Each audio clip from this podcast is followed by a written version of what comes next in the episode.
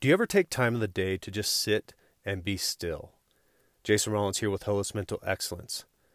There was a sign outside a coffee shop that said this I saw this guy today at Starbucks. No iPhone, no tablet, no laptop. He just sat there drinking coffee like a psychopath. You know, that's a sad reality of our world today, where someone just sipping on a cup of coffee but not doing anything else but just staring off into the distance might seem like a psychopath. We're so busy with all the things that we have to do, and if we're just sitting there, we have to find something to play with, something to do, a book to read, a, their, your phone to be able to look at. Yet, how much in the day do you take time to just sit and be still with no distractions, no phone, no book, nothing but just sitting there with your thoughts, quietly, uninterrupted? You know, when I shared with you in episode 16 that I was going to give you strategies and tips for how to improve your mental imagery, the first step is really to take time to sit and be still, to think about your thoughts, which is metacognition, to be thinking about your thoughts and focusing on what you're thinking. And so I am going to give you some strategies and tips tomorrow and the, in the consecutive days on how you can work in this area of your life. But it first starts with taking time and setting aside time to work on your thoughts, to just be still, to do nothing, but just allow your thoughts to process.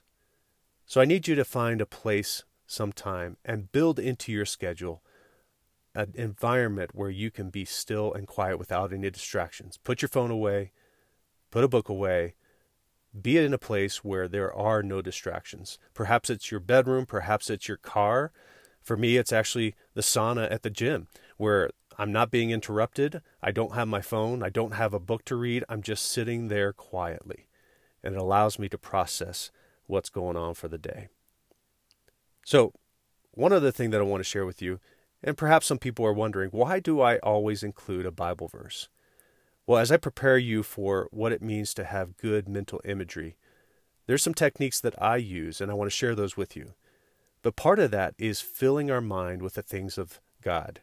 You know, Hebrews 4:12 says this, "For the word of God is alive and active, sharper than any double-edged sword. It penetrates even to divide soul and spirit. It judges the thoughts and attitudes of our heart." So I want to encourage you guys, and that's why I put a Bible verse in every episode. I want to encourage you to dwell on what God has taught us. You know, God's word is powerful, it's active, it's moving in our hearts. And if we put it in our minds, it will seep down into our hearts. God communicates to us, He communicates through His word. He communicates when we are still and listening to His voice. And He also communicates through the encouragement of those around us. So I want to encourage you guys today to find time, find a place where you can be still.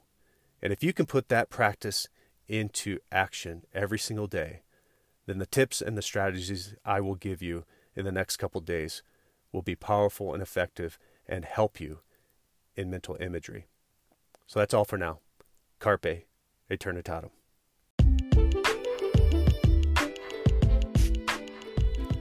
I hope you enjoyed this episode of Holos Mental Excellence, dedicated to helping you glorify God at your peak performance, regardless of the competition, environment, or circumstances. If you enjoy this podcast, be sure to share it with someone you think will enjoy it as well. Make it a great day.